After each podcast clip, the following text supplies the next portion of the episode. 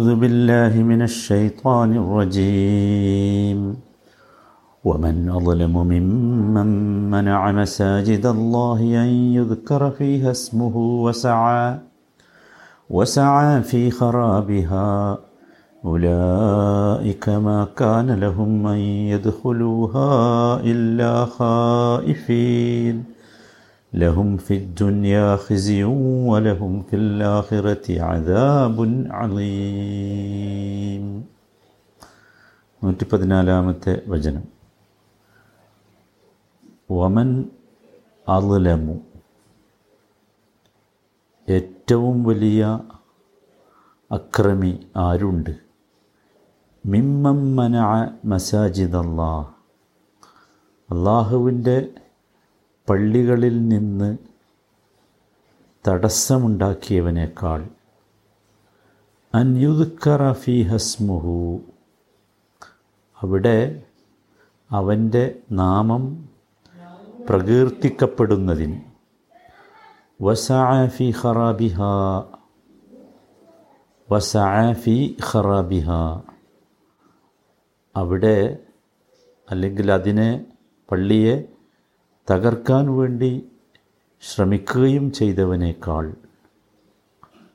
ومن أظلم ممن منع مساجد الله أن يذكر فيها اسمه وسعى في خرابها അള്ളാഹുവിൻ്റെ പള്ളികളിൽ അവൻ്റെ നാമം പ്രകീർത്തിക്കപ്പെടുന്നതിന് തടസ്സമുണ്ടാക്കുകയും പള്ളിയുടെ തകർച്ചക്കായി ശ്രമിക്കുകയും ചെയ്തവനേക്കാൾ വലിയ അതിക്രമകാരി ആരുണ്ട് ഉലായിക മാ കാന ലഹും അൻ യദ്ഖുലൂഹാ ഇല്ലാ ഖായിഫീൻ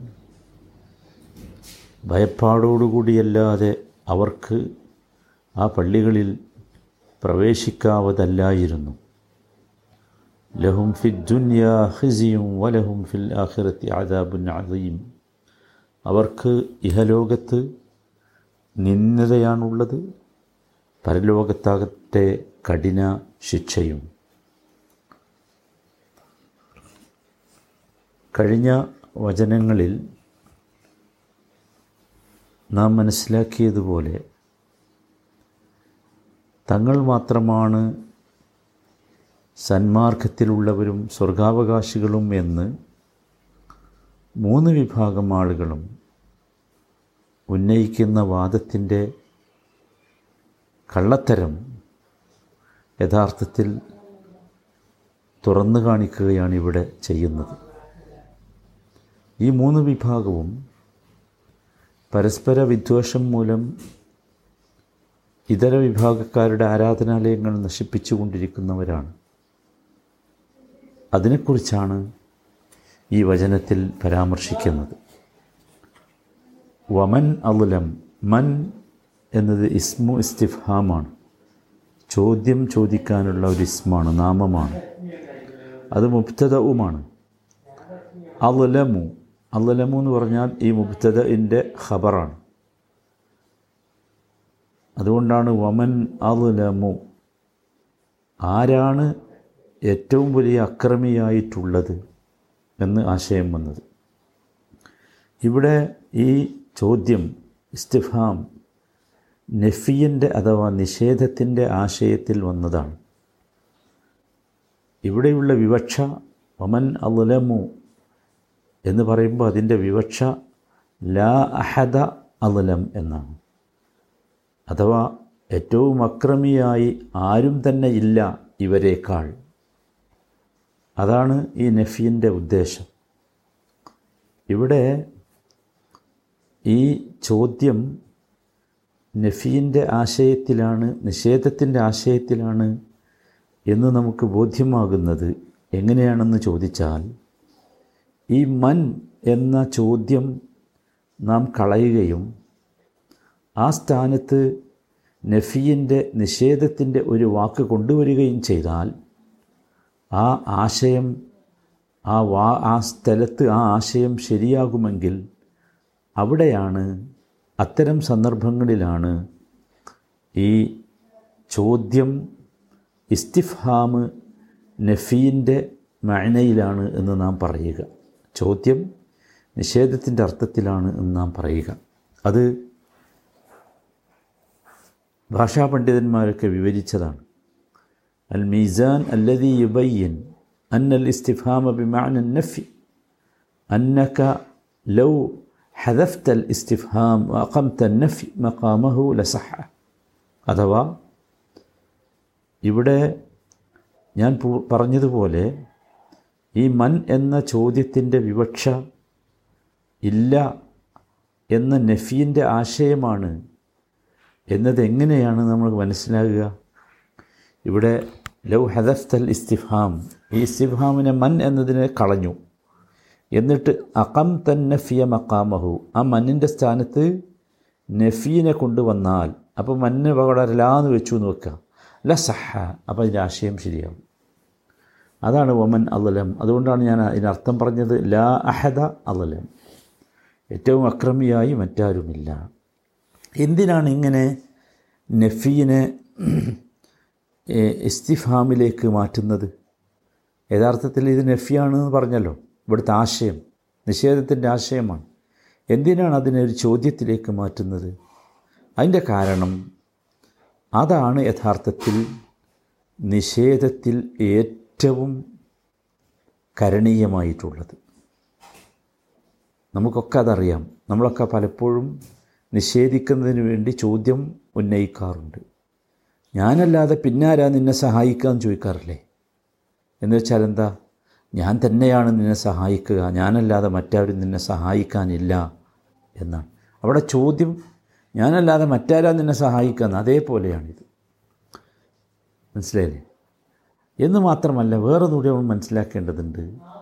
ഇത്തരം ഇസ്തിഫാമുകളിൽ നഫിയന്റെ ആശയം വരുന്ന ഇസ്തിഫാമുകളിൽ നിഷേധത്തിന്റെ ആശയം വരുന്ന ചോദ്യങ്ങളിൽ ഒരു വെല്ലുവിളിയുണ്ട്. ആരുമില്ല എന്ന ഒരു വെല്ലുവിളി. മനസ്സിൽ അല്ലെങ്കിൽ ഇങ്ങനെ പറയാം ബയ്യനൂലി ഐ അഹദിൻ അള്ളമിൻ കഥ വ കഥ നിങ്ങൾ എനിക്ക് വിശദീകരിച്ചു തന്നാലും ഇന്ന ഇന്ന കാര്യങ്ങൾ ചെയ്യുന്നതിനേക്കാൾ അക്രമിയായി ആരുണ്ട്? അപ്പോൾ അവിടെ ഒരു വെല്ലുവിളി കൂടിയുണ്ട്. ഇതൊക്കെയാണ് യഥാർത്ഥത്തിൽ ഈ ഇസ്തിഫ്ഹാം നഫീന്റെ അർത്ഥത്തിൽ ഇസ്തിഫ്ഹാം ഉപയോഗിക്കുമ്പോൾ ഉള്ള ഭാഷാപരമായ കാര്യങ്ങൾ. ഇതൊക്കെ യഥാർത്ഥത്തിൽ അത്ഭുതകരമായ കാര്യമാണ്. ഭാഷയുമായി ബന്ധപ്പെട്ട് അത്ഭുതകരമായ കാര്യമാണ് ഇത്. ഇനി അദലം. അദലം എന്ന് പറഞ്ഞാൽ ലുൽമിന്റെ ഇസ്മു തഫ്ലീലാണ്. സൂപ്പർലേറ്റീവ് ഡിഗ്രിയാണ് അലലം ലുൽമ് എന്ന് പറഞ്ഞാൽ അടിസ്ഥാനപരമായി ലുൽമ് എന്നതിന്റെ ആശയം നഖസ് എന്നാണ്. കുറവ് വരുത്തുക എന്നതാണ്. അക്രമം എന്നല്ല കുറവ് വരുത്തുക എന്നതാണ്. മനസ്സിലായില്ലേ? എന്ന് വെച്ചാൽ എന്താണ്? ഒരു മനുഷ്യൻ നിർബന്ധമായി ചെയ്യേണ്ട കാര്യങ്ങളിൽ വീഴ്ച വരുത്തുകയും ഹറാമാക്കിയ കാര്യങ്ങളെ അനുഷ്ഠിക്കുകയും ചെയ്യുമ്പോൾ അവിടെയാണ് അതാണ് യഥാർത്ഥത്തിൽ ഈ ലുൽമ് എന്ന് പറയുന്നത്. മനസ്സിലായില്ലേ? സാങ്കേതികമായി അതാണ് ലുൽമ് അപ്പോൾ എന്താണ് ഇവിടെ ലുൽമ് എന്ന് പറഞ്ഞാൽ? നിർബന്ധമായി ചെയ്യേണ്ട വാജിബായ കാര്യങ്ങളിൽ വീഴ്ച വരുത്തി. മനസ്സിലായില്ലേ? പിന്നെയോ? ഹറാമായ കാര്യങ്ങൾ ചെയ്യാൻ ഒരു ലവലേശം മടിയുമില്ല. നിഷിദ്ധമായ കാര്യങ്ങൾ ചെയ്യാൻ ലവലേശം മടിയുമില്ല അത് ചെയ്യുന്നു. ഇത് യഥാർത്ഥത്തിൽ എന്താണ്? ഇത് നക്സാണ് ഇത് ന്യൂനതയാണ് അല്ലേ? ഇത് ന്യൂനതയാണ്. അതുകൊണ്ടാണ് ഞാൻ പറഞ്ഞത് ലുൽമ് എന്നതിന്റെ അടിസ്ഥാന ആശയം നക്സ് അഥവാ ന്യൂനതയാണ്. ഇതാണല്ലോ ഏറ്റവും വലിയ ന്യൂനത. ഒരാൾ നിർബന്ധമായ കാര്യം ചെയ്യാതിരിക്കുകയും ചെയ്യാൻ പാടില്ലാത്ത കാര്യം ചെയ്യുകയും ചെയ്യുക എന്നതാണ് ഏറ്റവും വലിയ ന്യൂനത. അപ്പോൾ അതാണ് അലുലം എന്ന് പറഞ്ഞാൽ. അപ്പോൾ ലുൽമിന്റെ അതലം എന്ന് പറഞ്ഞാൽ ലുൽമിന്റെ സൂപ്പർലേറ്റീവാണ് ഏറ്റവും വലിയ അക്രമി ആരുണ്ട്?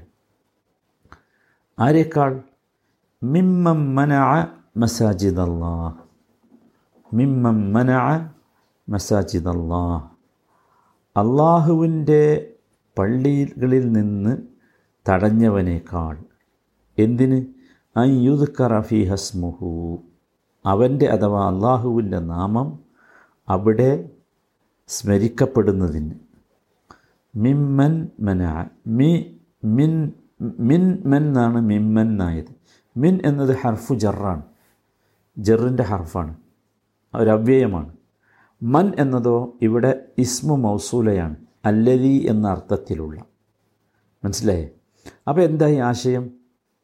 മിനല്ലതി മന എന്നായി. മിനല്ലതി മന. മനസ്സിലായല്ലോ മിൻ എന്നത് ഹർഫ് ജറായിട്ട് ഉപയോഗിച്ചു. മൻ എന്നതിന്റെ അർത്ഥം അല്ലതി എന്നാണ്. അപ്പം മിൻ അല്ലതി മന എന്നായി. അഥവാ തടഞ്ഞവനിൽ പെട്ടവനാണ് എന്നായി. ഇനി മസാജിദ് അള്ളാഹ് എന്തിനാണ് അള്ളാഹുവിലേക്ക് മസ്ജിദുകളെ ചേർത്തത്? കാരണം മസ്ജിദുകൾ അവന് ഇബാദത്ത് ചെയ്യുന്ന സ്ഥലങ്ങളാണ്. അള്ളാഹുവിന് ഇബാദത്ത് ചെയ്യുന്ന സ്ഥലമാണെന്ത്? മസ്ജിദ്. മനസ്സിലായില്ലേ? അള്ളാഹുവിലേക്ക് ചേർക്കുക എന്ന് പറഞ്ഞാൽ എന്താണ്? അതൊരു ബഹുമാനമാണ് തഷരീഫാണ് അല്ലേ? അതുകൊണ്ടാണ് മസാജിദ് അള്ളാ അള്ളാഹുവിലേക്ക് മസ്ജിദിനെ ചേർത്തത്. ഒന്നാമത്തെ കാര്യം അത് അള്ളാഹുവിനെ ഇബാദത്ത് ചെയ്യുന്ന സ്ഥലമാണ്. രണ്ടാമത്തേത് അള്ളാഹുവിലേക്ക് ചേർത്ത് പറയുക എന്ന് പറഞ്ഞാൽ അതെന്താണ്? അത് തെക്രീമാണ്. അത് ആദരവാണ് ആദരിക്കാൻ വേണ്ടിയുള്ളതാണ്. ഇനി മസാജിദ് അള്ളാ മസാജിദ് എന്നത് നോക്കൂ മസാജിദ എന്നാണ് പറഞ്ഞത്. അത് മഫ്ഊലാണ്. എന്തിന്റെ? മന എന്നതിന്റെ മഫ്ഊലാണ്. അതുകൊണ്ടാണ് മൻസൂബായി വന്നത് നസ്ബായി വന്നത്. മനസ്സിലായില്ലേ? മിമ്മന മസാജിദ് അള്ളാഹി അയ്യുദ് കറഫി ഹസ്മുഹു അയ്യുദ് കറഫി ഹസ്മുഹു അറബി ഭാഷയുടെ നിയമമനുസരിച്ച് അതെന്താണ്? ബദലാണ്. അവന്റെ നാമം അവിടെ സ്മരിക്കപ്പെടുന്നതിന് തടസ്സം നിൽക്കുന്നതിനേക്കാൾ വലിയ അക്രമി ആരുണ്ട്? വസആഫി ഖറാബിഹ. വസആഫി ഖറാബിഹ. ഇത് മനയിലേക്കുള്ള മാത്തൂഫാണ് അതിലേക്ക് ചേർത്ത് പറയുന്നതാണ്. മനസ്സിലായില്ലേ? വസആഫി ഖറാബിഹ. അതിനെ നശിപ്പിക്കാൻ തകർക്കാൻ വേണ്ടി അധ്വാനിക്കുന്ന പരിശ്രമിക്കുന്ന തുനിയുന്നവനേക്കാൾ വലിയ അക്രമി ആരുണ്ട്?